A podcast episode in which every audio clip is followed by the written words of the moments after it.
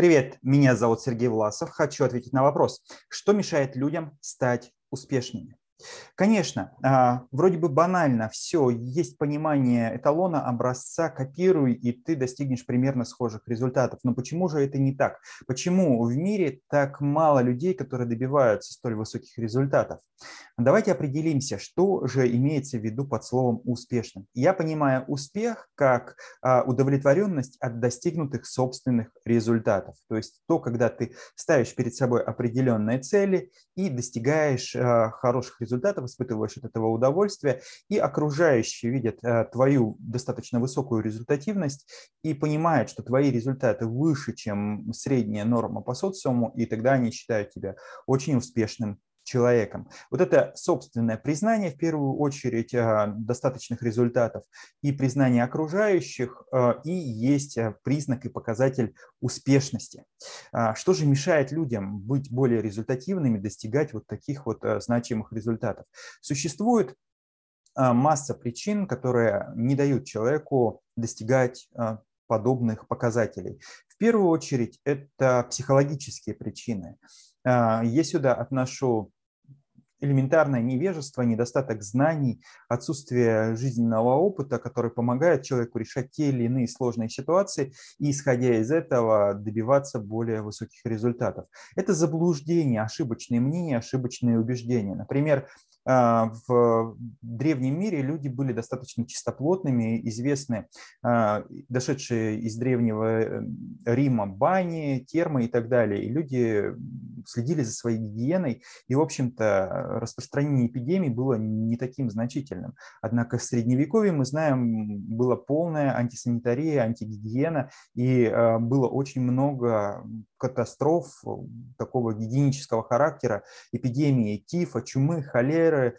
Человечество множество раз стояло буквально на краю гибели, вот, по крайней мере, в средневековой Европе. С чем же это связано? Заблуждение, которое появилось в раннем Средневековье, и оно состояло в том, что все болезни проникают в организм вместе с водой. И, соответственно, тот, кто погружается в воду, имеет все шансы получить болезни, получить заразу. Возможно, где-то истина была в этом, и она была связана с тем, что отсутствие моющих средств и много людей грязных, которые вот в очень замкнутом пространстве находятся рядом и в грязной воде, и вполне возможно, да, с этой грязной водой какая-то зараза могла распространиться. Но вместе с мыльной пеной выплеснули и младенца, и люди перестали мыться. И при отсутствии гигиены, при полной антисанитарии количество болезней, которых не знал древний мир, в Средневековье расцвели и косили огромное количество людей. В общем-то, это заблуждение, которое напрямую вытекло из невежества. И вот в личной жизни похожие истории бывают, когда много ошибочных выводов, неверных пониманий, недостаточно сделанных при недостатке информации, приводит к тому, что человек неэффективно действует в разных ситуациях и не достигает нужных результатов. Следующая вещь, которая напрямую из этого следует, это неудачный опыт ведет к блокировке новых попыток. Соответственно, ты не знал, как сделать, сделал не очень хорошо, получил отрицательный опыт, и начинается нежелание повторять, нежелание участвовать, внутренний саботаж. Это защиты. Психологические защиты от негативных переживаний, от травмирующего опыта также не дают человеку решать новые задачи, справляться с ними и достигать высоких результатов. Это из отрицательного такого спектра. Из положительного спектра, что же не дает человеку добиваться результатов? Вторичные выгоды.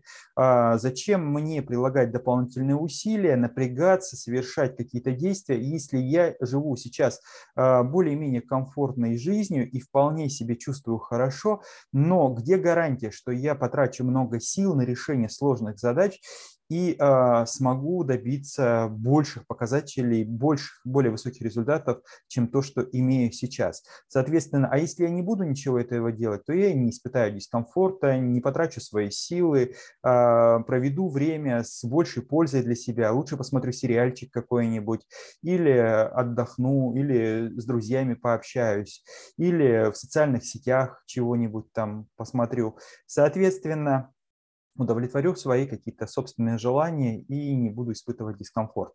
Вот вторичные выгоды от неделания, от недостигания результатов. Существует и масса других причин, таких как социальные факторы, отсутствие необходимых ресурсов, отсутствие поддержки, может быть, ограниченность по возможностям собственным физическим.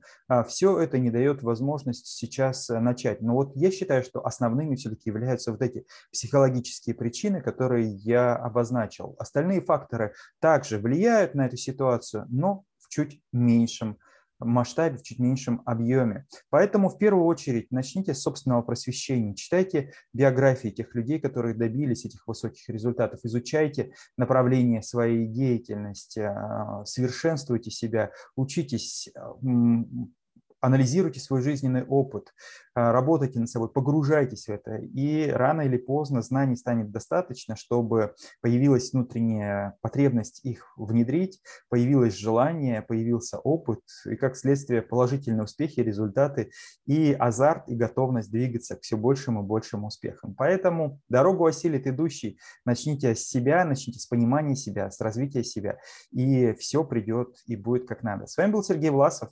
До скорых встреч!